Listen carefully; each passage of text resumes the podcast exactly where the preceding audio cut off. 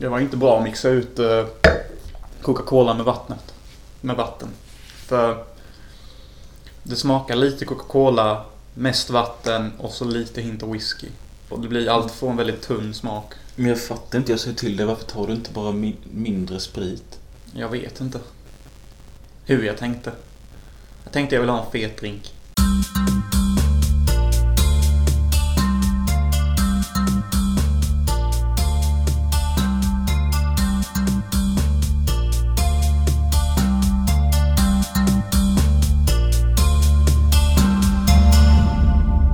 Alltså dags för ett nytt avsnitt av Hans Möllers filmpodd. Detta är avsnitt 7. Och vi Av eh, 100. För på det hundrade avsnittet så ska ni få höra på ett självmord låter. i eh, live. Att skoja. Men på det hundrade avsnittet, då jävlar händer det grejer. Ja, vi kan la vänta med det. Mm. Det är 93 avsnitt kvar. Vi ska ha 10 10 10 avsnittsjubileum först. Mm. Och det ska vi fira med att eh, jag ska ta en disktablett och dansa hela natten då. Ja. Har du tänkt på det? När det är såna strobes på fester och sånt. Gillar du att titta rakt in i det? Jag vet inte.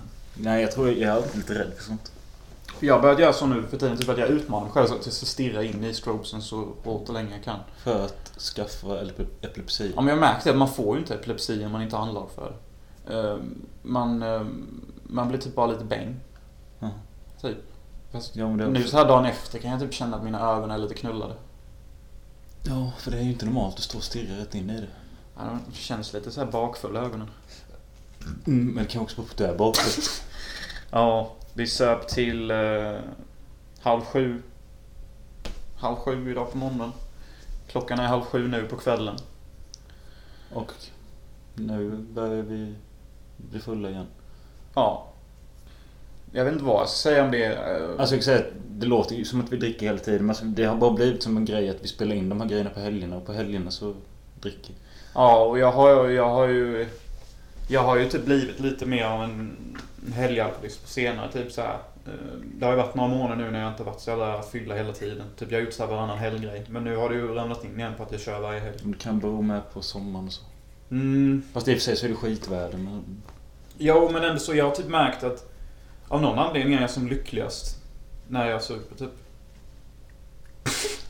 Det, Ja. det går inte heller ihop med tanke på att du säger att du brukar få ångestattacker. Okej, det är för att få dig nykter med. Ja, ångest är ju där oavsett tillstånd eh, i eh, berusningsväg. Alltså det spelar ingen roll. Typ, har jag ångest så, så kommer inte någon drog liksom putta undan den typ. Och oavsett om jag är full eller någonting så, liksom, så är ändå ångesten där. Det är ju inte så att den magiskt försvinner. Alltså det är bara det att jag kanske har roligare åt min ångest snarare än att ångesten försvinner.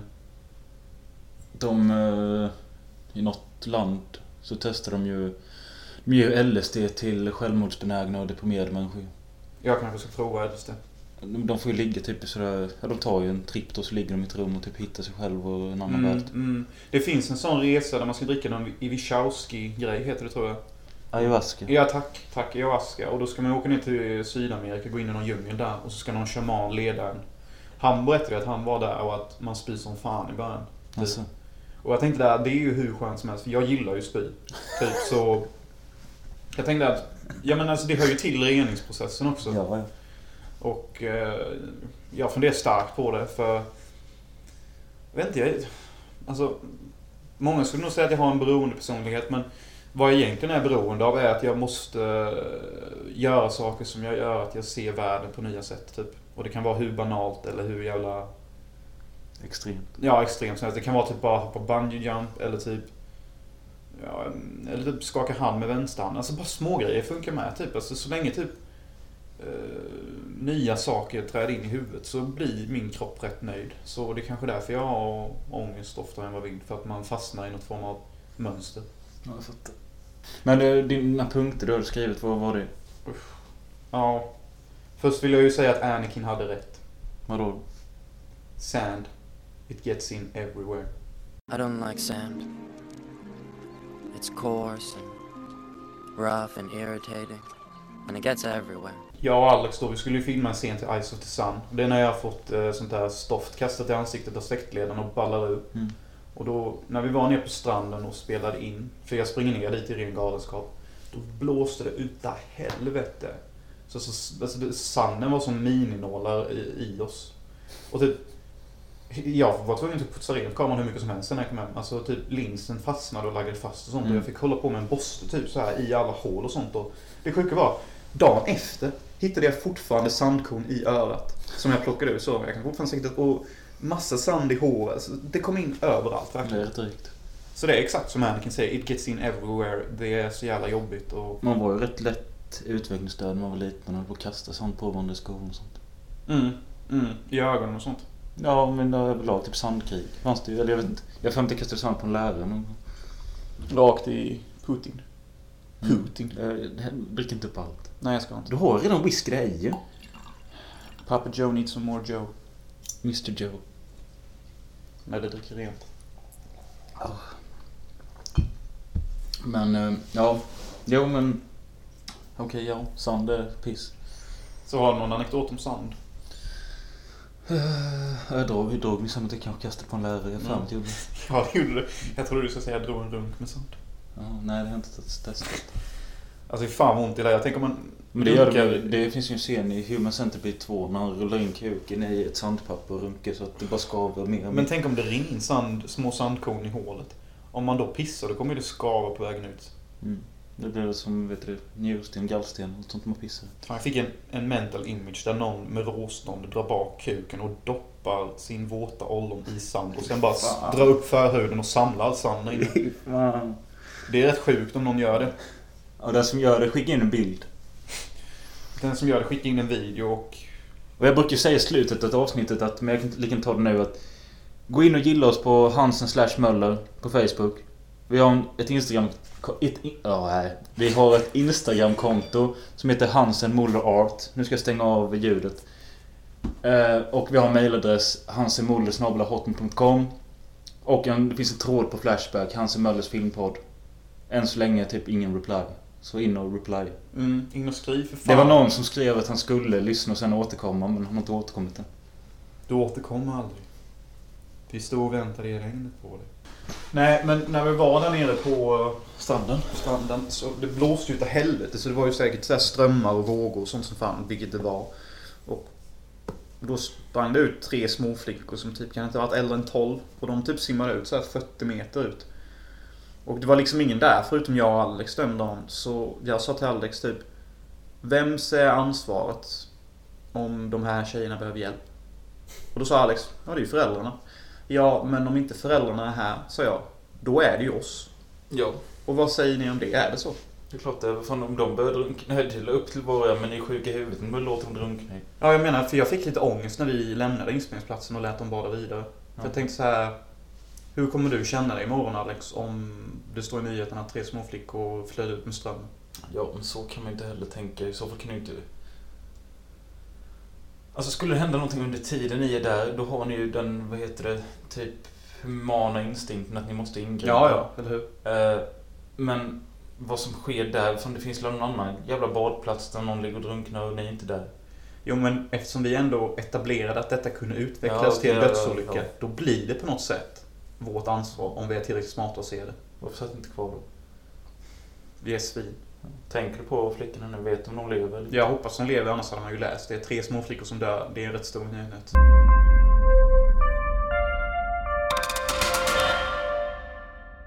We're gonna do ecstasy, vinyl pusher, she's a pussy sweetheart, we're gonna fuck all night and pop, pop, pop.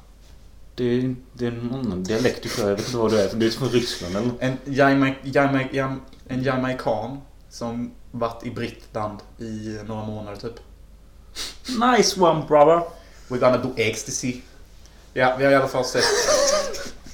vi har i alla fall sett human trafficking precis. Vad heter den? Schumann. Schumacher.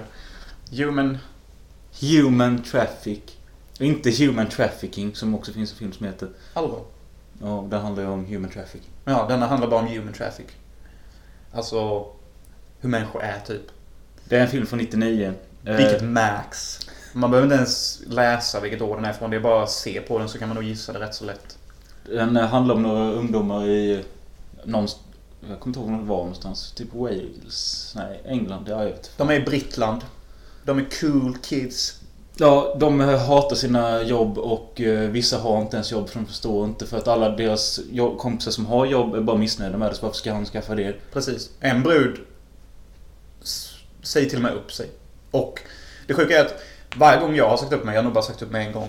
Eller kanske två. Men de fångar den känslan perfekt. Det känns precis som om man står framför pressen och typ bara, hur känns det att du har sagt upp dig? Och man bara står där och typ bara, feels great, I'm free, I'm just gonna do whatever I want. Typ, hela filmen gör så här hela tiden by the way. Ja, alltså typ varje gång det är typ någon situation eller något som händer så visar de det överdrivet och i bildlig form. Alltså de I musikvideotappning typ.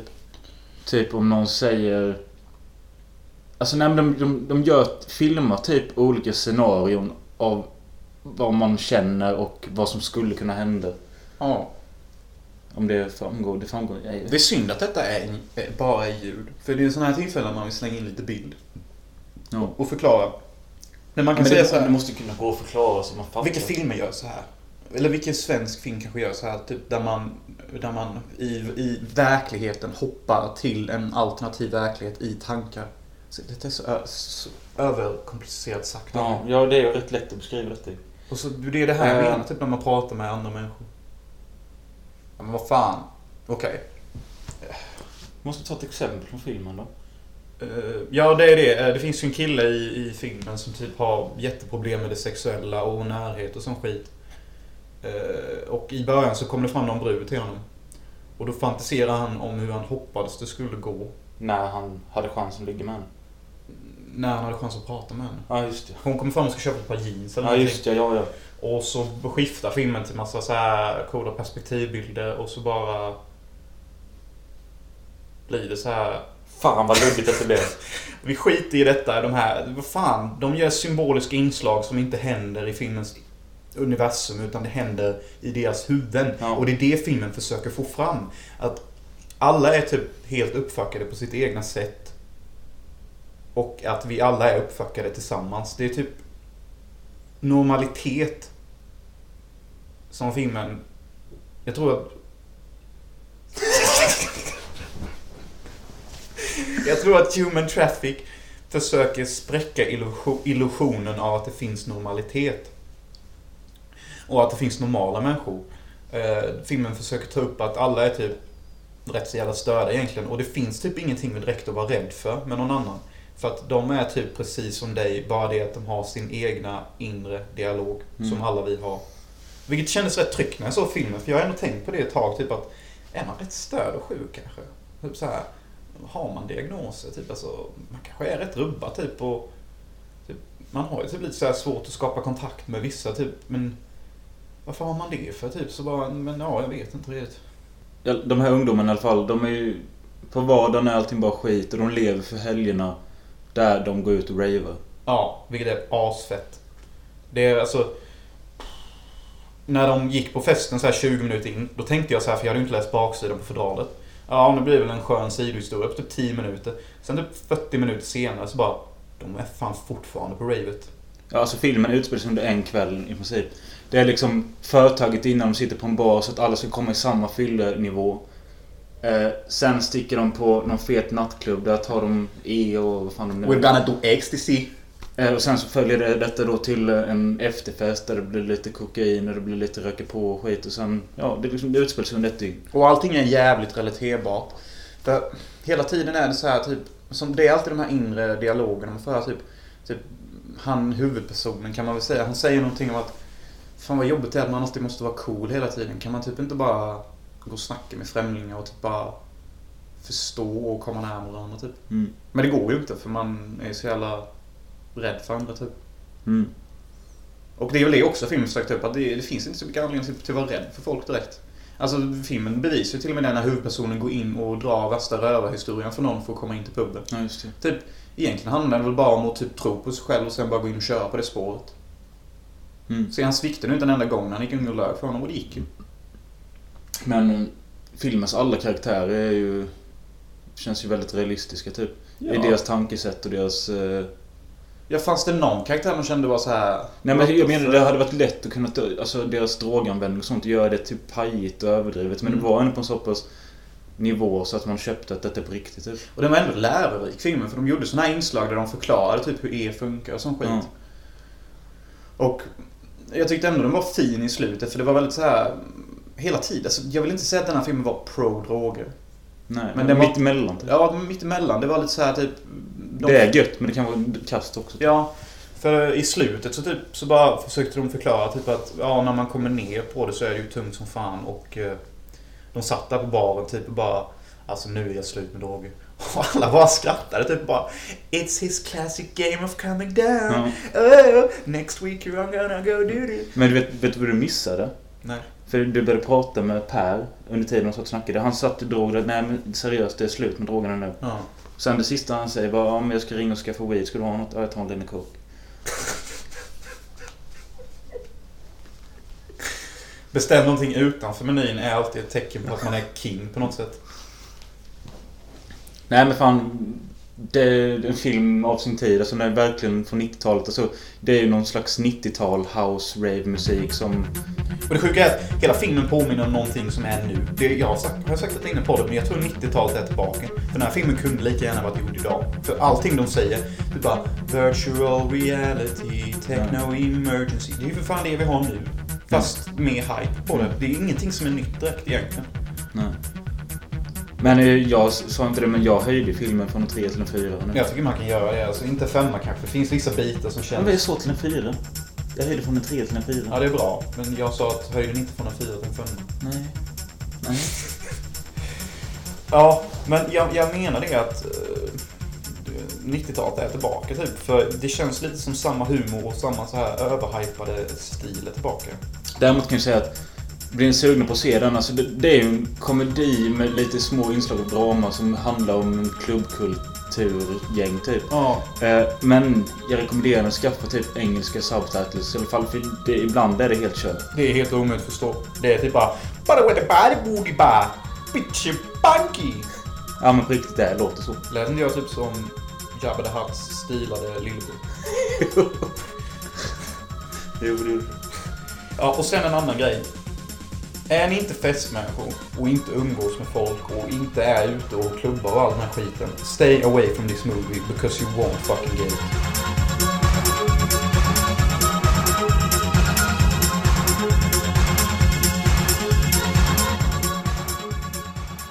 Ja, vi kan ju säga det med att nu under tiden vi suttit och förberett programmet lite har vi kollat på Smala Sussi. Fy fan vad god den är. Alltså den är riktigt bra. Alltså jag har ju alltid tyckt den var bra men det var så länge sedan jag såg den när jag på den och... Jag fattar ju direkt varför jag tycker om den. Den är ju unik för... Det är ju en unik film typ. Alla vinklar är så jävla inpå med. Mm. Typ, jag gillar det som fan. Och det, det är sneda vinklar som skit, inte massa jävla stativtrams hela tiden. Nej, god musik, god karaktär, god skådespelare. Det... Och... Jag blir ju alltid kär i en brud varje gång jag ser den här. Vad är det hon heter? Jag tror hon heter Malin Morgan men det, jag blandade ihop henne med någon. Men eh, ja, men sen med att den är ju väldigt speciell, alltså unik för att vara en svensk film och unik film överlag kanske men den är ju ändå så jävla svensk. Om du ljuger för mig, då blir jag ledsen i mitt öga. Och då kan jag göra riktigt dumma grejer. Mikael Nyqvist, bästa roll. Kasta... Vad heter den här jävla filmjäveln? Nära himlen. Grabben i graven bredvid. Grabben i graven vid. It's a fucking shit movie. And that movie should be buried. Det, var, det, är, det är kul det här med när de är i början av filmen och ska se Pulp Fiction på bio. Ja, det är skitkul verkligen. Och eh, det här bandet eh, går sönder. Ja, Nej, nej, de har bara fått an, ena halvan av filmen. Ja. till, skickat till biografen. Så alla som är på bion får bara se hälften. Och då får han biografchefen ringa någon och fråga om han har sett Pulp Fiction. Jo, hej. Det är jag det. Det är bra. Själv då? Jo, du, du har sett Pulp Fiction va? Hur slutar den du? Jaha, alltså du. Ja, det verkar ju rörigt men... Hur gick det för negern då? Hej då, hej. Ja, jag är ledsen att tala om för er men Jan Travolta dör han kommer för toan. Gör han? Och det är Bruce Willis som skjuter den. Men det gick i alla fall bra för negern. Ja, det är bra. Ja, det är inte mitt fel. Det är Stockholms fel att det har blivit så här, va? Men nu har ni lite tid över att göra något annat hemma. Kan kratta löv eller vad som helst. Tack ska ni ha. Hej. By the way, Travolta dör ju för att han uh, sitter och läser den där boken han har och läser i uh, sista scenen faktiskt. Det är samma bok. Han snodde den från Ja, just det. Ja. Just det, Mikael berättade om Pulp Fiction. Just det, Mikael den sjuka jäveln. Han är en polare.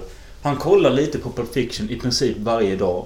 Han ser ungefär en scen varje dag verkar det som. Varför då? Jag har sagt till honom att det finns fler filmer där ute men han, han har, det är så enkelt för honom att trycka igång. Men det är ju lite stöd för detta gjorde jag ju typ också när jag var mindre. Typ så här i mellanstadiet och högstadiet. Då brukade jag också sätta in den och typ bara se någon scen då och då. Jag brukade till och med ha att jag eh, lyssnade på scenerna bara. För jag hade en sån liten mini-DVD jag hade vid sängen. Så körde jag hörlurarna så kollade jag inte på bilden utan jag bara lyssnade på scenerna. Det är ju ändå så pass mycket dialog och egentligen Mm. ganska få bilder om man säger så. Men han snackade om också, också om någonting som inte jag riktigt tror på. Och det är att, du vet scenen i slutet när Jules och Vincent Vega sitter på baren, eller kaféet. Och så utspelar sig det andra samtidigt, det med Honey Bunny. I love you honey bunny. Eller Pumpkin Pie eller vad det heter. Mm. De sitter på samma där. Mm. Och Mikael hävdar att den scenen eh, med Jules och den och den andra, det som är i början av filmen, att det filmades exakt samtidigt. Och jag tror inte på det för fem öre. Vadå? Nu fattar inte jag. Men du vet, det, det är meningen att det ska utspela sig exa, exakt samtidigt. För sen möts ju de där inne ju. Mm. På kaféet i slutet. Ja. Men Mikael hävdar att den scenen som är i början, Ja. när de är där. Och då när eh, Sam och John Travolta, de sitter där egentligen då Mm. också. Han menar på att det filmades exakt samtidigt. Det måste ju ta och gå och kolla upp. Men det är ju inte logiskt. Nej, för jag tänkte bara att Tarantino ville väl ha koll på sina scener. Han kan inte vara ett crew där borta, ett crew här. Typ. Nej, jag menar det. Och om man gjorde det så är det ganska radikalt. Men Mikael sa att de sett en YouTube-video om det. Ja, det kanske är så. Det är inte helt omöjligt. Varför inte? Jag vet inte, alltså jag vet inte jag faktiskt. Det, det, jag vet rätt mycket om Tarantino, men om det är någonting jag inte vet så är det hur han väljer att regissera. Mm. Jag har inte sett någonting när han regisserar någon. Jag har ingen aning om hur han är som regissör. Jag tror faktiskt han är jävligt duktig som regissör, helt ärligt. Jag tror det är en, en laugh right och, och ganska eh, seriöst och en riktig upplevelse och få regi av honom. Mm. Det finaste jag sagt om Tarantino. Mm. Men jag vet inte vad hans nästa grej är, men han var väl sugen på att göra en skräckfilm tror Jag vet vad hans nästa grej är. Är den västern hans skit? Nej, nej, nej. Han... Detta är helt stöd. Han ska göra nästa James Bond. Nej, Jo. det låter ju sjukt. Jo. Tydligen så har han velat göra detta jättelänge. Han påstår i den intervjun jag läste att detta är ingen hemlighet. Alla vet att jag har velat göra det här hur länge som helst. Okej. Ja, det kan nog bli intressant. Hans manus och pitch, som han har lämnat in personligen, som han sa också att det är inte säkert de går för detta. Men det var någon slags remake på Thunderbolt. Vilket jag tycker typ är den tråkigaste James Bond-filmen. Mm. Och så. Men det var i alla fall det han hade pitchat. Han sa att han inte brydde sig så mycket om det utan att studion får liksom dra i trådarna och bestämma det. Och om han hade, hade, om han hade fått välja hade han velat ha Samuel L. Jackson som James Bond. Hur kär kan man vara? Alltså han, han ska alltid ha med honom. Ja, men Sam är för gammal för den rollen. Ja, jag vet inte hur seriöst Tarantino var, Mm. men tänk er Sam Jackson som James Bond. Okej, det är ju kul. Men ja, men, han, ja, men den han ville ha, som jag tror han var mer seriös med, var Idris Elba. Jag kan, jag det, känner igen namnet. han är med i Game, Game of Thrones tror jag. Mhm. Och någonting. Så det är också en svart kille. Det vore kul Men det har du snackat om länge att nästa ska vara en svart typ. Ja, jag hade ju dock velat att det skulle vara eh, typ Julian Bond. Ja, Jag hade ju sett en, gärna sett en kvinnlig Bond. Ja, ja. Istället faktiskt. Typ som drar över män och sånt och skjuter folk. Jag vet inte om jag vågar säga detta men jag är ju faktiskt lite sugen på den nya Ghostbusters. Nej, varför det? Nej men jag tyckte den såg jättemysig ut med alla brudar så... Jag har inte sett det, men det är väl med hon eh, som jag gillar, Kristen Wiig? Ja, jag kallar henne Twig. Ja. Varför jag nu gör det. Nej, jag gillar henne mycket. Mm. De hyr ju in hon, eh, eller han, eh, om någon manlig sekre- sekreterare de hyr in och Christine Twig. Christine Twig. Hon blir ju kåt som fan sätta sönder. Jag tycker bara sånt är gulligt att se när tjejer blir riktigt kåta, typ så här, typ som män oftast blir. Bara det att det är en kvinna istället. Det är typ lite så här skönt att man får se mer av det. Ja. Jag gillar att se hur tjejer tacklar saker som vanligtvis man bara får se män göra på film. Ja. För typ, det är ett tecken på mognad inom filmindustrin. Eller någonting. Fan jag älskar när vi kommer in på sån här feminismsnack och sånt. Jag tycker det är skitkul verkligen. Jag var ju till och med och såg, vad hette hon mensflickan? Mensflickan. Men den här tajta svenska introverta bruden. Jag har mens och små bröst och jag är en YouTube-kändis. Jaha. Clara Henry. Tack. Mensflickan. En ny film. Nej, Beck. Mensflickan. Ja. ja, det var en cool titel. Men jag såg ju henne på Halmstad... Clara Henry är en bloggerska på YouTube som pratar mycket om mäns och kvinnliga rättigheter. Mm. Ja, ni vet ju vem hon är. Det vet jag. Jag såg henne på Halmstad bibliotek och det sjuka var att jag bara stod någonstans och väntade på henne och hon gick förbi mig. Jag stod seriöst en halv meter ifrån henne. Varför sa du inte? För jag var helt starstruck. Jag älskar att se kändisar jag på någon nivå eh, typ mm, så här dras till, eller vad fan man säger. Ja, jag blir alltid så jävla... Jag tycker det är så mäktigt typ. För, för de, de är mer än människor. De är typ... Vad ska jag säga? Hyper reality-människor. De är... De är mer. De strävar efter mer liksom. Jag, jag tycker det är inspirerande. Fast... Sen måste man ju tänka på att vara en, ett respektabelt fan också. Så jag gjorde ju inget äckligt denna gången. Till skillnad från när jag träffade Rebecca Scheischer. Ja, just det. Det är ju alltså Rebecca Scheia. Från... Eh, Scheia. Från Rebecca och Fiona. Släng in en låt. Men vad du, du träffade ju båda ju. Jag träffade båda men det var ju bara Rebecca jag ville träffa. Ja. Jag skiter ju lite i Fiona. Jag var och kollade på Rebecca Fiona på Liseberg. Detta var 2011 tror jag. Nej, 13 till och med tror jag. Mm. Då hade jag gjort en... eh, Jag hade skurit en pappkartong. Och så hade jag gjort ett jättestort hjärta i bläck. Där det stod Rebecca under. Så det var ett jättestort hjärta och så stod Rebecca. Och så stod jag och heilade med den framför henne i havet av publik. Jag fick ju lite uppmärksamhet. Tål att tilläggas att han var asfull och hade låtit Simon Östlund, gästen i förra podden, klippt honom. Ja, så jag såg Han ut såg som... tokig Det ser ut som att man hade typ tagit mallen från en polygodis och lagt på mitt huvud. När du såg också när du hade ringt från ett mentalsjukhus med. Ja. Tagit på dig en kostym typ och ut i havet. Det jobbiga med att jag var ju fet och äcklig på den tiden med. För att jag drack så jävla mycket.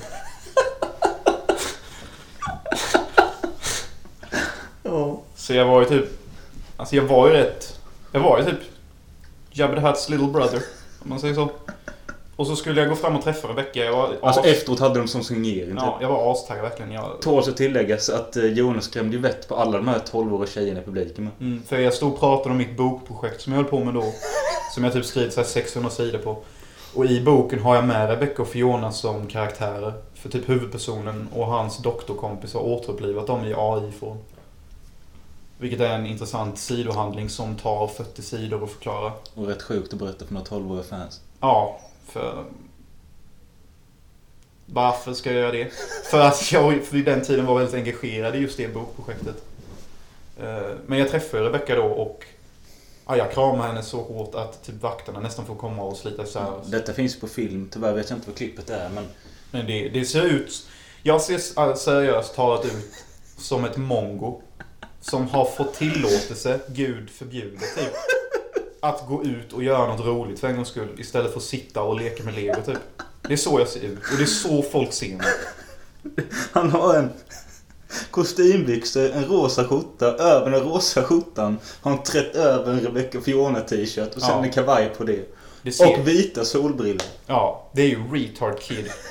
Och off the hook typ. Och vi filmade och han stod där och kramade och höll om henne men han vägrade att släppa så Ja. vakten fick säga till honom. Och, Det var så patetiskt. och de skrattade ju åt honom när han kom med mig.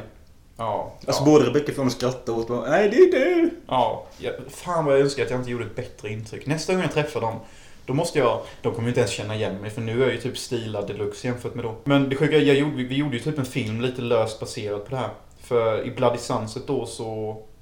Så ska ju en kille ta livet av sig på det vackraste sätt han kan komma på. För att solen har sagt det till honom.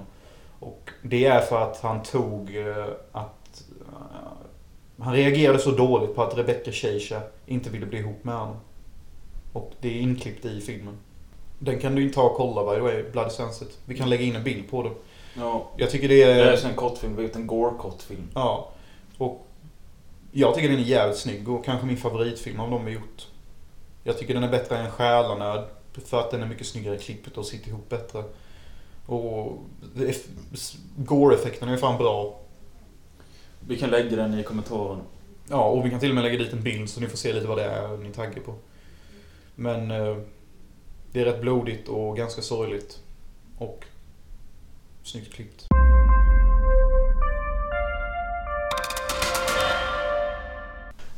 Ja, men du är praktmongo ibland.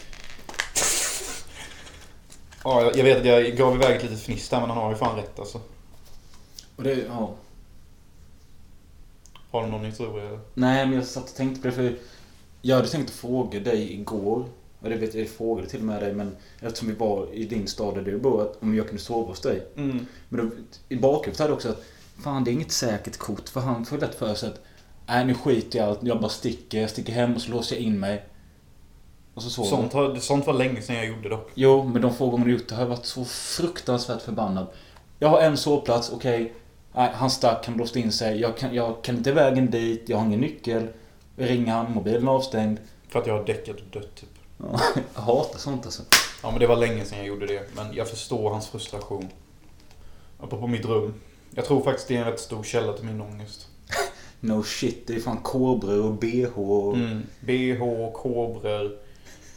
Så jävla mycket filmrelaterad skit. Alltså, jag ska både sova och leva och äta där samtidigt som jag driver någon form av billig filmstudio. Det är verkligen skit överallt. Det är typ 100 karamellfärgsburkar, sirapflaskor överallt. Två olika typer av blod som ligger där borta och här borta. Och kläder till typ tre pers och hela garderoben helt smockad med gasmasker och grillkrydda. Alltså, det, det är ingen koll på någonting och jag städar varje dag. Och nu på sidan har jag tappat lite kontroll på det så nu har jag skitit och städat så nu ligger typ matrest i något hörn och typ... åh, Det är äckligt med att du har en hel vattenkoken på golvet och ja. eh, havregryn och Mm. helvete. Ja, Jag pallar inte vara längre i mitt rum. Alltså, Men du vet, kolla här. Det var likadant när du hade den förra lägenheten. Du vill ju tydligen ha det så eftersom det blir så. Det blir så trångt och det är så mycket skit överallt. Och det, du gör det värre. Du behöver inte äta det inne. Du kan gå ner till ert gemensamma kök och äta där. Jag har börjat äta där de senaste dagarna för nu har vissa flyttat ut så nu är det typ lugnt i huset. Cool bees. Ja, vad var vi inne på? Jo, med mitt jävla rum. Så jag tror det är en stor källa till min ångest för jag får ingen ro där inne. Typ, allting typ luktar konstigt och, och det var en massa tragik där inne typ. Alltså, jag kan inte minnas att jag direkt har gjort något gött på mitt rum så som jag känner typ att det här rummet har ett gött minne till sig. Utan det är mest stress, eh, redigering och kommentering. Jag känner att jag hade velat ha en separat filmstudio där jag kunde sitta istället och bara ha det som sleep och chill. Nu har det liksom blivit någon form av arbetsplats samt arbetsplats och sov... Alltså det- rent psykologiskt så har båda mina hjärnhalvor svårt att koppla ihop det här. Och jag tror det kommer sluta med att jag långsamt men säkert går rakt in i väggen på något sätt. Mm. Kanske. Och eh, jag får nog fan ta och flytta snart för det är för litet. Kommer du ihåg vår TV-idé? Rummet. TV det. Ja, vi hade en TV-idé att vi skulle göra en TV, reality-TV-show. Ja. Som skulle heta Rummet. Shit, vadå skulle vi låsa in oss i rummet? Kommer du inte ihåg det? Nej, jag kommer inte ihåg det. Man skulle ju ha olika deltagare och sätta in dem i ett litet rum och bara frossa in dem alkohol och se vad som händer och skit. Det skulle vara som ett Big Brother fast bara ett rum och de fick inte lämna det för piss eller skit utan det fick de göra vad de Ja, just det. Jo, jag kommer ihåg det här. Nu kommer jag ihåg det. Det är en god idé. Men jag tror det är mycket ångest i den här. Och jag tror det kan leda till bråk. För det är inte normalt att många människor ska liksom spendera så mycket tid i ett rum. Rummet är ungefär så som jag lever fast ensam. Så tänkte jag att vi ska köra in två pers till och ha det några dagar. Jag tror inte det är roligt. Nej, det kan kanske bli roligt att titta på sen när de liksom lackar. sånt. Ja, men gärna någon annan än mig. Ja, jag vill inte heller vara med. Ska vi inte ha någon mer dricka? Jo.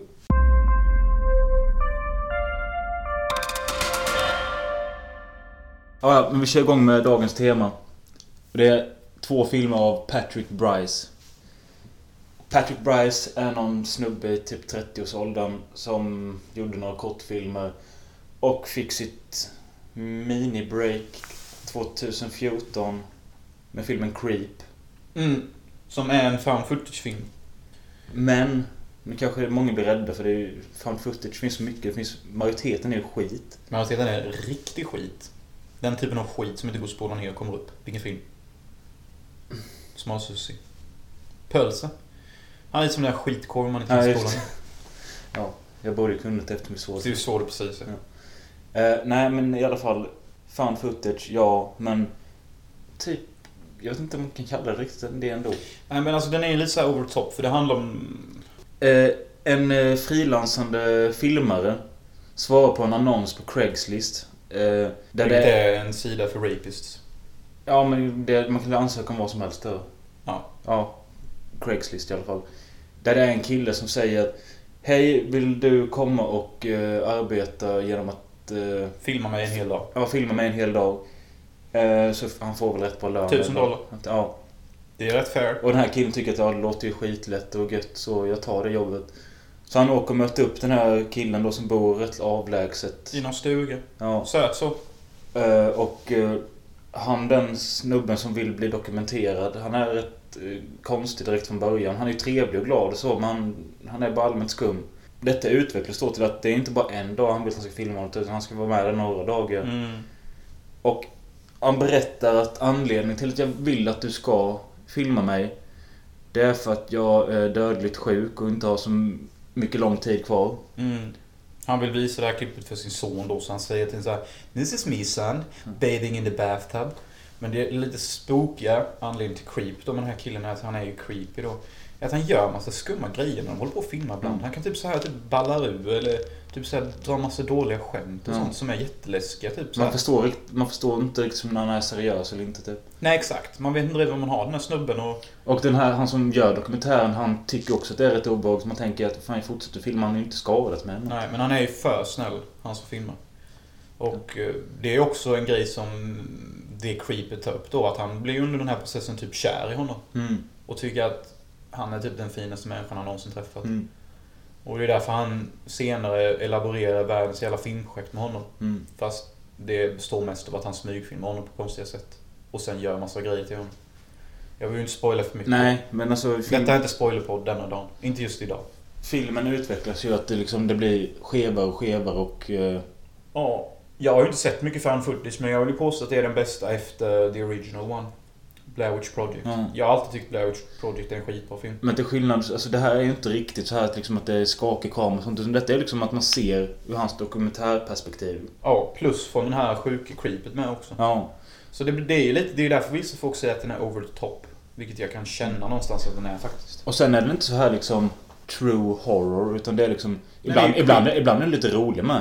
Alltså, den är lite lattjo. Eh, Ja, vem är det som spelar creepet? Men ja, men sen, sen...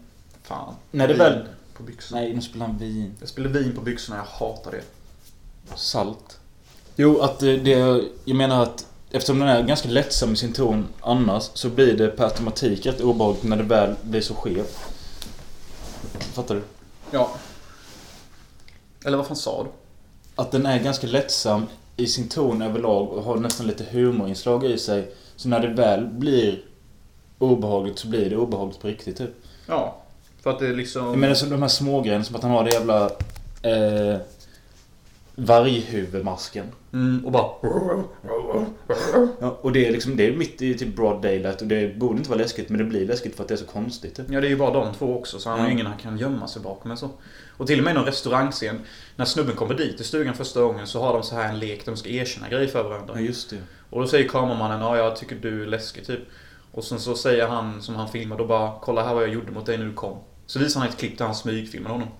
Way to lay bread on the mouse. Ja. Way to late grade on most. Han var lite så, han sa nyss att du var creepy och nu du pressar in det budskapet Mm. extra genom att säga detta. Men det är också sjukt, det är också en anledning till att han blir creepy. För varje gång han ska erkänna den här läskiga grejen om sig själv, då är han typ superallvarlig. Typ bara så här. ja, jag filmade dig. Hur känner du inför det? Mm. Typ så här, nästan psykopat så. Mm. Typ så här gå ur sin lite komiska sociala roll och bara I'm Patrick Bateman. I killed those people. Ja. Why? You stupid bastard. Finns det någon podd där jag inte har nämnt American Psycho? Nej, jag tror inte det. Den filmen är en besatthet för mig. Och när tionde avsnittet kommer, eller hundrade avsnittet, då ska jag berätta varför. Men, eh, ja, Creep då, alltså... Han eh, som är, gör rollen som dokumentärfilmaren, det är regissören själv, eh, Patrick Bryce. Eh, Och filmen är skriven av honom och Creepet.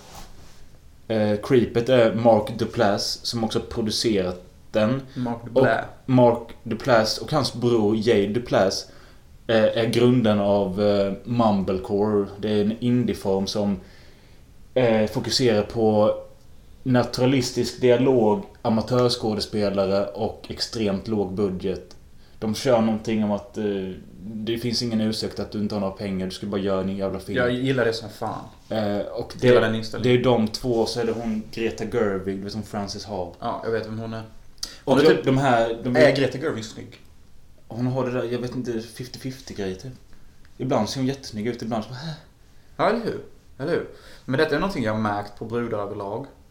Typ att just i bilder kan typ vilken brud som helst se ganska jävla snygg ut. Men i en annan vinkel kan de se jävligt fula ut. Många brudar har jag märkt är väldigt medvetna om detta för vissa fotar sig bara ur vissa vinklar. Det tycker jag är smart av dem att de kan se det hos sig själva. Det är åtråvärt. Men jag bara menar, jag tycker det är sjukt. Just på brudar är det mer än för killar känner jag. Typ, tjejer har ofta den här gyllene fotovinkeln typ. Jag vet inte, det har någonting med deras ansiktsstruktur att göra. Mm. Ja, jag, jag, jag hänger med. Men det, det jag skulle säga om Greta Gerwig var att hon är, hon är ganska stor i de här indiefilmerna, mumblecore-filmerna som heter. Hon är med i många. Eh, Och den jävla Joe Swanson som jag inte gillar, men han har gjort många filmer med. Who's Joe Swanson? Eh, Är inte det Peter Griffins granne? Joe Swanberg heter... Ja, Joe Swanson heter han i fa Family Guy, ja. Joe Swanberg heter Jag regissören. menar det. Okej, här med Joe. Fuck you! Peter, I'm not gonna fuck you.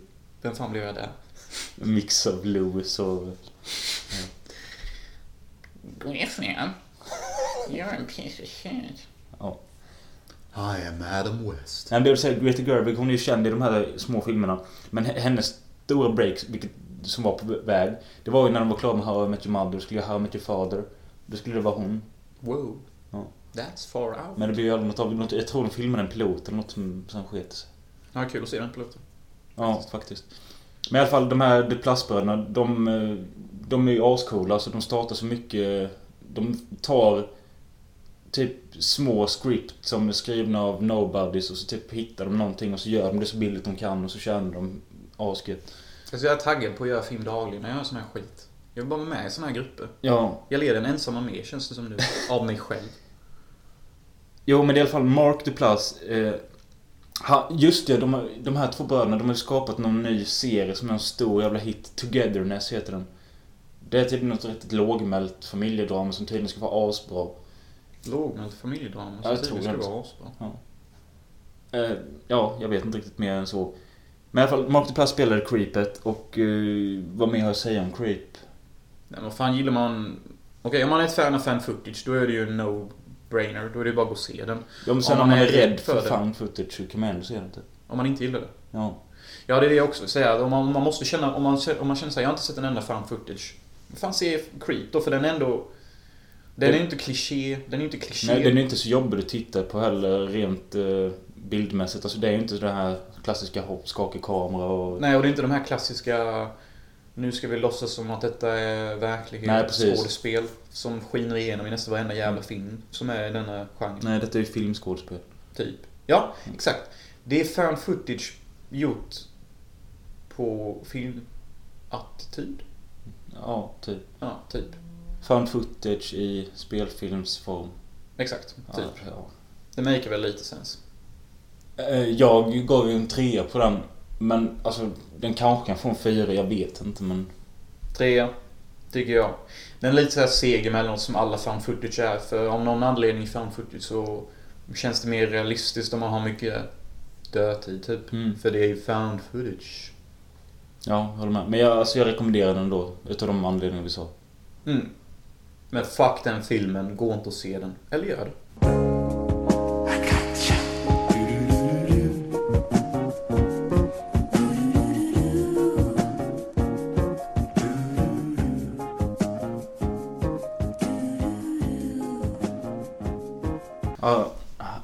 År senare i alla fall så... Ringde han och sa förlåt och kom en film med det va? Ja. eh, Patrick Bryce då, han hade skrivit ett manus som heter The Overnight. Mm. Och de här Duplass-bröderna, de bara vi vill vara med, vi producerar, vi kör. Mm. Eh, Och då startade de casten då. Och då... Första de hittade var typ... Eh, till och med... Inte Adam West, jag har ju bara Family Guy, guy i huvudet. Har du ens kollat på det på senare? Ja, jag såg Det är väldigt bra nu faktiskt. Det har blivit väldigt allvarligt. Ja, faktiskt. Eh, Adam Scott heter han. Och det är ett väldigt välbekant ansikte. Alltså, han har dykt upp i små roller i många filmer de senaste tio åren. Tydligen är han mest känd för någon roll i Parks and Recreation. Han är liksom ung, korthårig, snygg kille typ. Parks, Perks, är väl? Nej, Parks and Recreation. Ja, det är det ju. Perks är ju för fan rollspelssystem. Skit. Ja, det får du stå för. Jag vet inte. Står för mina ord. Nej men sen så... Jag vet att den andra huvudrollen i filmen är... Eh, den andra huvudrollen i filmen är Taylor Schilling. Och eh, hon är typ enbart känd för Orange is the new black. Hon... När jag ser henne framför mig nu så ser hon ut som en dröm. Som är fylld av hopp. Hon skiner som en Dröm. solgudinna. Ja, man, vill bara, man, man bara tror att hon kommer liksom lösa alla ångestrelaterade grejer om hon... Bara lägger handen på axeln. Ja, typ. Eh, nej men i alla fall, jag, jag såg en intervju då med Taylor Schilling och hon sa att när hon fick det här scriptet då. För det första så var hon rätt otippad att ta med en sån här lite mindre film typ eftersom hon Mm. är där. Men hon blev så jävla glad för hon sa att hon tycker att Orange is the new black är riktigt bra. Hon gillar den rollen. Men hon sa att det börjar bli, det blir lite tjatigt. För man vet hela tiden exakt upplägget är. Vi kommer aldrig skina iväg åt något håll. Vi kommer alltid köra den här mallen. Det är ju skittråkigt. Så hon sa att när jag hittade detta som var lite mer utflippat och så, så blev jag jätteglad för det här det här känns så jävla som ett helt annat typ. Du är typ lite inspirerande nu när du pratar. Jag känner typ att... Åh, jag vill också bara... Mm. Ja, men det är fint. Eh, och sen då... Jag har inte skrivit ner vad den andra tjejen i filmen heter men det är ju den andra killens tjej. Vi kan kalla henne Johnny Bravo. Okej. Nej men den sista som blev castad i filmen var Jason Schwartzman. Han är ju typ den... Jag vet inte om han är den största skådisen av dem men... Han är större än Brad Pitt och Jack Nicholson tillsammans. För Jason Schwartzman, har man sett en film av Wes Anderson så har man sett honom. För han är med allihopa. Jag är med i Kingdom Country. Herregud.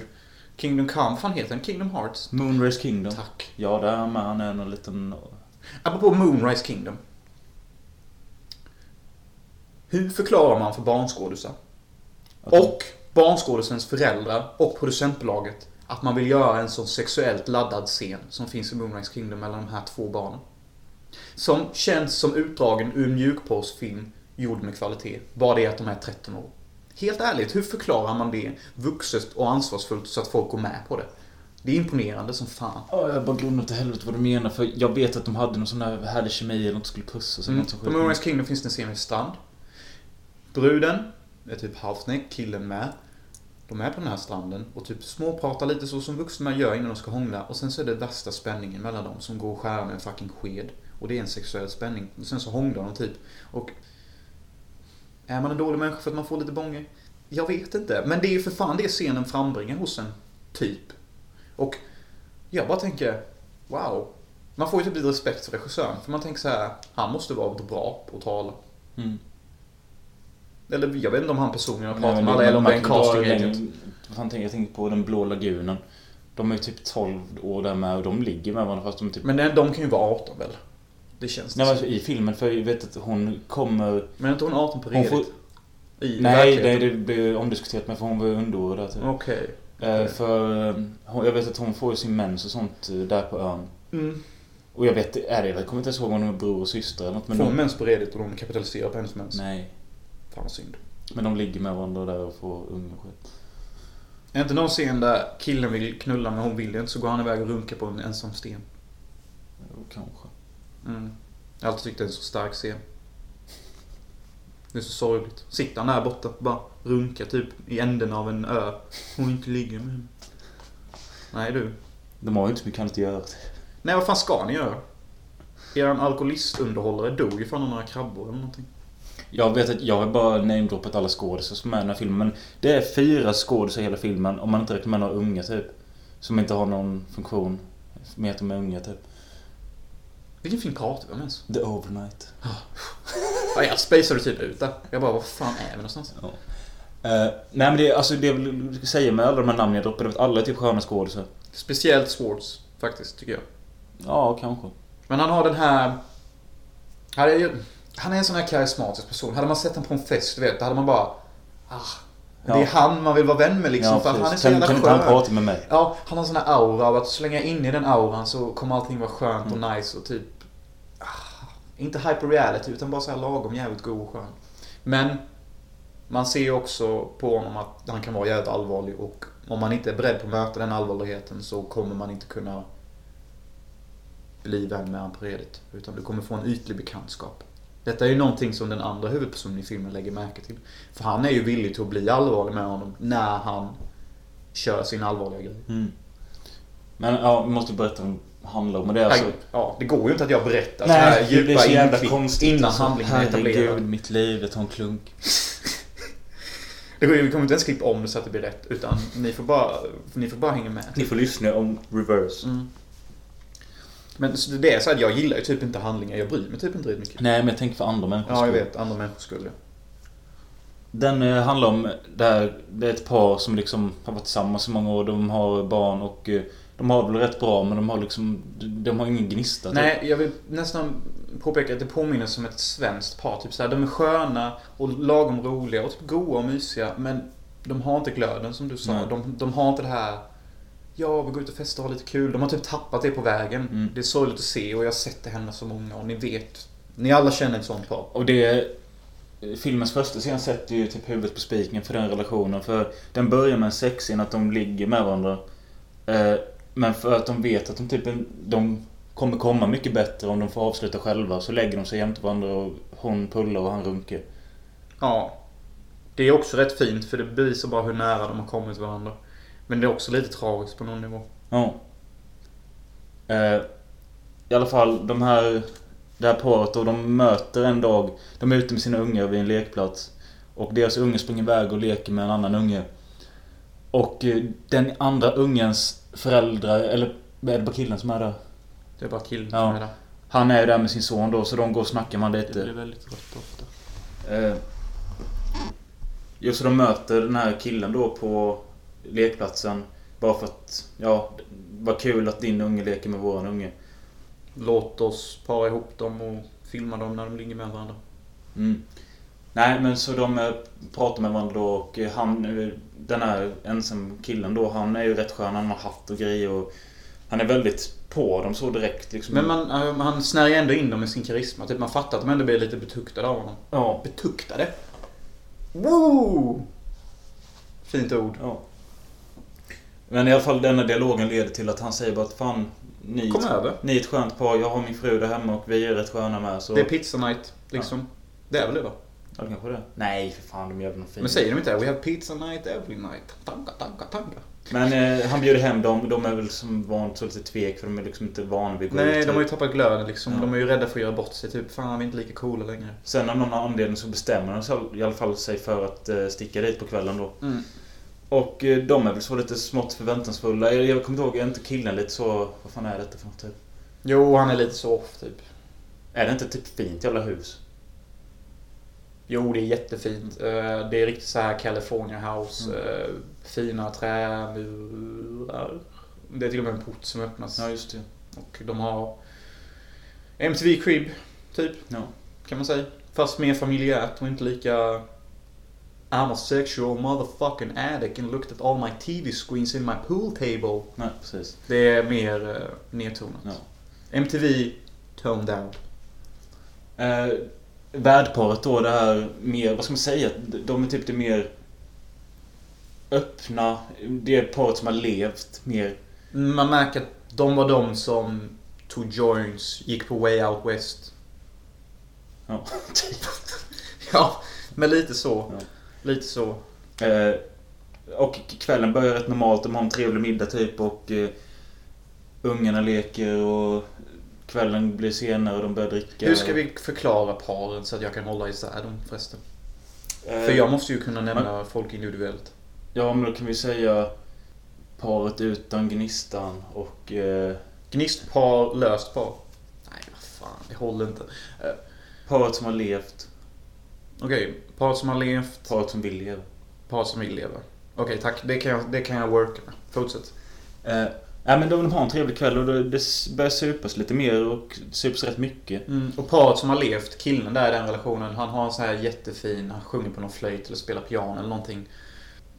Och kvällen blir lite senare och då... då ja, men så säger de typ ja vi har joints med typ. Ja, fast de bångar.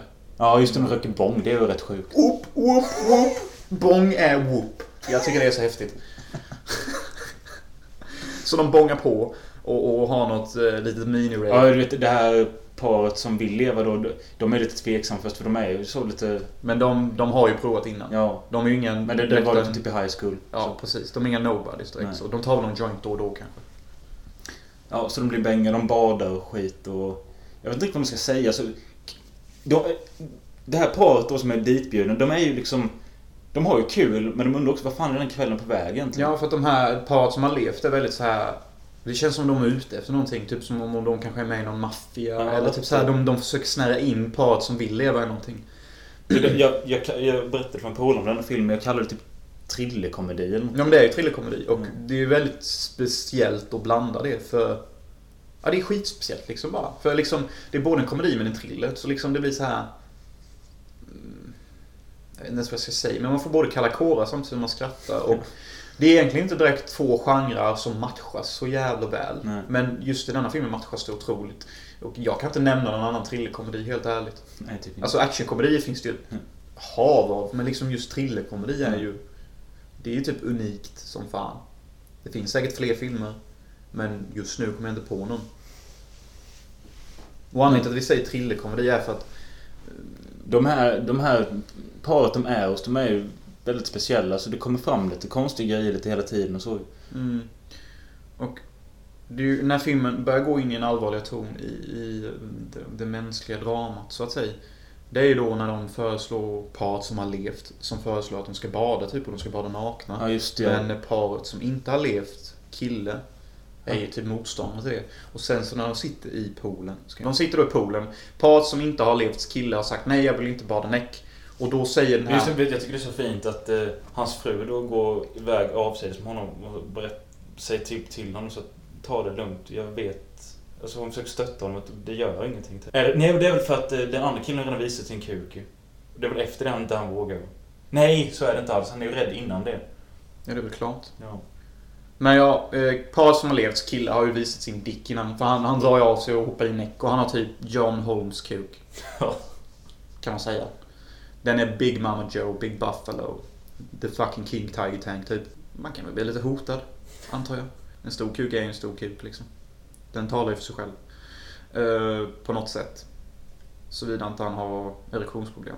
Men det är ju överkurs. Uh, ja, de sitter i alla fall i en, en typ av hattab sen. Och då, paret som har levt kille, då är då den här allvaret jag pratade om innan. Man märker att han är en sån kille som kan bli allvarlig. Han typ bara Man, what's the deal? Why won't you swim naked man? Han typ ser jätteseriös ut och man fattar typ att det här går inte att skämta bort eller någonting. Du måste möta honom på denna nivå Ja. nu annars liksom kommer han kasta ut dig. Mm. Vilket är fair. Mm. För att han vill liksom bara ta deras relation till en högre nivå. Mm. Det kan framstå som ganska skrämmande för många, speciellt då för par som inte har levt. För de, de har ju inte gett sig in i sådana här situationer. Och man märker typ att killen som inte har levt kommer folk kunna hålla isär det här. Nej, jag vet inte. Men ni får bara försöka. Han reagerar ju lite dåligt mot detta och är lite så här fullt typ bara hey, fuck you. Typ. Ja, just det. Men det säger hon med att det blir alltid så skevt när du röker. Ja, men sen så bara It's because I have the smallest dick in the fucking world. Han bara öppnar upp sig helt. Typ bara säger It's like one centimeter. It's pathetic. And that's why. Och typ då går den här killen som har levt Han simmar långsamt fram till honom. Jag tycker det är så stark scen. Typ nästan kramar honom och lägger armen runt nacken. Så här riktigt manlig, manlig vänskap. Typ bara Och så bara viskar han in i hans öra. Typ bara I'm so fucking proud of you right now. Och sen så säger han någonting till honom som bara får honom typ till att verkligen öppna upp och, och komma över att han har så liten kuk. Så i nästa scen så står båda två och dansar nakna och typ gnider deras kuk mot varandra. Han har sin Big Buffalo-kuk och han har sin jävla ärta till eh, ostbåge eller någonting. Ja. Och sen där så börjar en, en resa på att typ Visst du har världens minsta kuk men stå för den mannen du är och sen så händer massa annat skevt och Det är en jättefin film. Alltså det här kanske låter li- lite fjantigt så, men det är inte. Det är ju en väldigt vuxen film. Ja. Alltså, om du är under 18, se den inte. Är du 22, se den. Eh, kanske man har mer utvecklat sinne eller tycker typ lite så här situationskomik och sånt. Alltså, hade man gillat den filmen om man var 15? Ja, lite. Alltså jag menar, det är, Alltså det är, så, det är lite naket och det är, är lite och det är, är rätt mycket fokus- fokusering på sex och sånt. men det är väldigt vuxet känner jag. Alltså du vet all dialog och... Ja, visst. Så det är när de, bara det när de sitter och äter middagen innan och hur trevliga alla är mot varandra. Det är typiskt så här nu ska vi gå på parmiddag dialog typ. Det, det är ju sånt man kan känna av mer och mer nu när man börjar bli äldre. Att vi alla träder in i någon form av vuxenroll som vi spelar jämt och ständigt. Mm. På, ett, på sätt och vis är nästan alla människor på hela jorden schizofrena typ. När vi umgås med varandra. Men jag undrar lite det känns också. Ja, vi kan prata klart om det men alltså. Efter detta så utvecklas filmen och det händer grejer. Som inte jag vill avslöja men. Det händer grejer. Mm, och det är thrillerbiten som kommer in och man, jag var ju typ nojig när jag såg den och, och satt typ spänt och bet på naglar och skit för det blev faktiskt spännande och samtidigt mitt i allt det här har vi liksom en man med världens minsta kuk och, och vänskap som byggs och Men jag, jag tänkte också på en grej. Hur hade man, hade man, hur hade man tyckt att se denna om man är ett par själv? Typ? ja det är det jag tänker.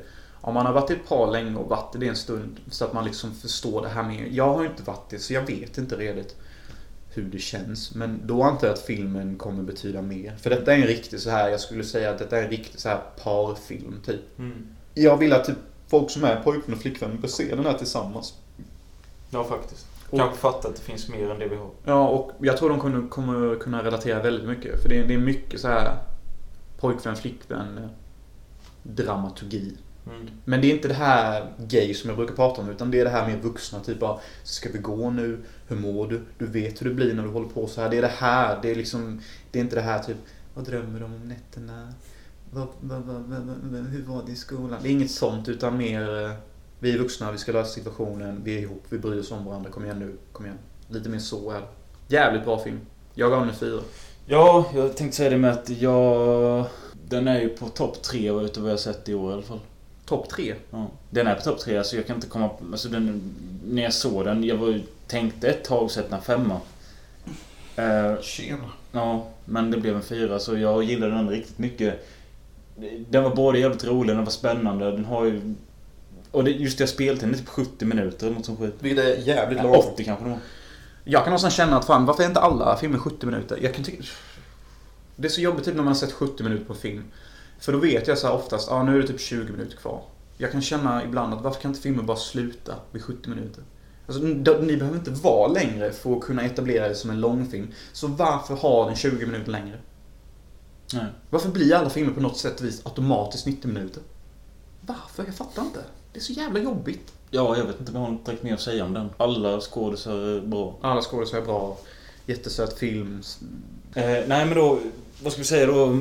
Patrick Bryce två filmer, de är ju extremt olika varandra. Mm. Jag har dock en intressant fråga. Är The Overnight bättre än Starship Troopers? Jag säger ja, men eh, varför jämför du de två? Jag vet inte. Av någon anledning så började jag bara tänka på Starship Troopers. Men det är en sån film som alltid flyger tillbaka in i mitt huvud. Ja, för, missförstå detta, eller nej, missförstå. Missförstå detta. Vad är det för sjuk line? Missförstå inte detta. Alltså, The Overnight och Starship Troopers har ingenting med varandra att göra. Är det inte någon skådis som är med i någon av dem gemensamt? Nej, jag tror inte det. Har, kan, kan man hitta någonting som de har gemensamt? Starship Troopers och The Overnight. Jag orkar inte ens. Nej, detta är, detta är bara... Jag vet inte ens vad detta är. Nej, men det jag vill säga var att Creep och Overnight är otroligt olika varandra. Men det de har gemensamt är väl att... Jag tycker inte det, Det- de har något gemensamt. Nej men alltså det... De har väl lite samma typ av små, humor. små filmer som typ slagit sig igenom lite typ. Ja. Eh, Även fast jag vet ju inte många som pratar om det men Jag tycker att på grund av att filmerna är så jävla olika och gjorda av samma person så är jag väldigt intresserad av att se vad han kan åstadkomma härnäst. Typ. Mm, vad var hans nästa film? Plus Och One? Ja, och jag kollade upp vad han håller på med. Han har gjort en kortfilm som jag har glömt av namnet på, men jag hittade inte den. Jag letade som fan. Hang Loose heter den. Jag hittade inte den. Men eh, jag läste att, eh, ja, han kommer med en film antagligen i slutet av detta året eller i början av nästa. Eh, Plus One med Jessica Chastain i huvudrollen. Eh, är det hon? Chastain. Ja. Chastain. Chastain. Staina! Bring her up to the stage, sir, and let her sing the tone to this motherfucking song. Ow, ow, ow. Är det- We're gonna bring the owl. Ow, ow, ow. The owl can spin. Mm, mm, mm. 360 degrees owl turn. Är det hon i Mad Men eller? Mm. She got tits of doom. Eh, Nej, det har hon inte. handlingen på den, det, finns ingen trailer eller något sånt där, men det står att eh, en tjej som plötsligt blir singel och då inser hon, att, inser hon att hon har ett väldigt dåligt utbud med tjejer att gå ut med och ragga. Då alla hennes polare är gifta. Men detta är intressant för detta, är- det är ju det är lite vad The Overnight är. Det här, det här vuxna, det här, den här insikten att Shit, jag är typ 25 och oh, jag är fan vuxen då och jag måste gå och göra vuxna grejer. Och detta Plus One känns ju som en eh, ännu en studie i ett problem som man faktiskt kan känna. Som vi känner nu. Eh, Nu börjar vissa av våra vänner skaffa barn. Vissa är fan till och med på möhippa och ska gifta sig. Liksom, till slut kommer någon av oss stå där typ bara shit vad jag är singel och alla är ihop. Eller, nå- eller så är man på andra sidan. Du vet. ska jag gå ut med ikväll? Ja. Och eh, det är ändå intressant. Jag tycker det är intressant som fan sådana här vuxna filmer när, när, man, när man tar tag i sånt. Typ sådana enkla grejer som Plus One. Att för när de insikterna kommer till en, då inser man också just i det ögonblicket att fan, jag har ändå levt många år. Och nu har jag hamnat här. Och nu har jag blivit denna person. Jag vet inte varför det är djupt eller viktigt eller någonting, men jag tycker bara att Nej men jag... Fuck it vad du babblar vi kanske ska bara döpa den här podden till Jonas podd. Eller vad är det du menar? Nej men jag, jag försöker förstå vad du säger typ. Ja, jag fattar inte det själv vad det är jag säger. Men jag bara menar att... eh, Jag bara tycker det är speciellt när sånt händer. Känner inte du det? Typ när såna här vuxna grejer händer. Och man bara shit, jaha, nu hände den vuxna grejen. Det var ju sånt som jag såg mina föräldrar göra när jag var liksom... Jo jag fattar. Ja, Typ jag... jag är ju den åldern som min morsa var när hon hämtade mig i skolan. Mm. Det är äckligt. Jag bara tycker att... Jag är fan samma ålder som mina föräldrar en gång har varit. Ja. Vilket man alltid är. Men... Det bara blir som sjuk insikt. Nej men jag hade väl menat det här med growing up typ. Jag är lite besatt av det. Mm. Det är för att det händer mer och mer vuxna grejer i mitt liv. Så, så måste jag anpassa mig till det på någon nivå. Det behöver du inte. Nej, jag gör ju typ inte det heller. Med tanke på vad jag berättar vad jag gör på jobbet. Sånt vilket jag inte får nämna här. Nej men Patrick Bryce, en snubbe att eh, hålla ögonen på. Öppna Ja. för. Jag ska i alla fall se Plus One när den går ut på bio. Om den gör det. Ja, Jag hoppas får det. hoppas det. Vem var det med Jessica Chastain? Det var massa namn jag kände inte igen. Nej. Men lite kul att det är kvinnligt fokus där. En sån regissör som honom kan nog göra det utan att det blir så här. Alltså två filmer vi rekommenderar. Oftast Mm. brukar vi snacka om rätt mycket skit, men här är det två bra filmer. Ja, men jag tycker inte skit är så jävla jättebra egentligen. Däremot så tycker jag The Overnight är det. Och jag, som jag sagt, jag tycker nästan varenda människa i hela jävla världen ska se The Overnight. Ja, jag håller med. Sjukt, men alltså... Jag kan typ så här rekommendera den för vem som helst utan att må dåligt över att jag rekommenderar den. Mm. Troligtvis så blir nästa avsnitt maffiafilmer. Eh, med eh, en gäst vid namn Patrik Darell. Som gillar maffiafilm. Ja, och eh, det blir nog kul. Han är rätt taggad.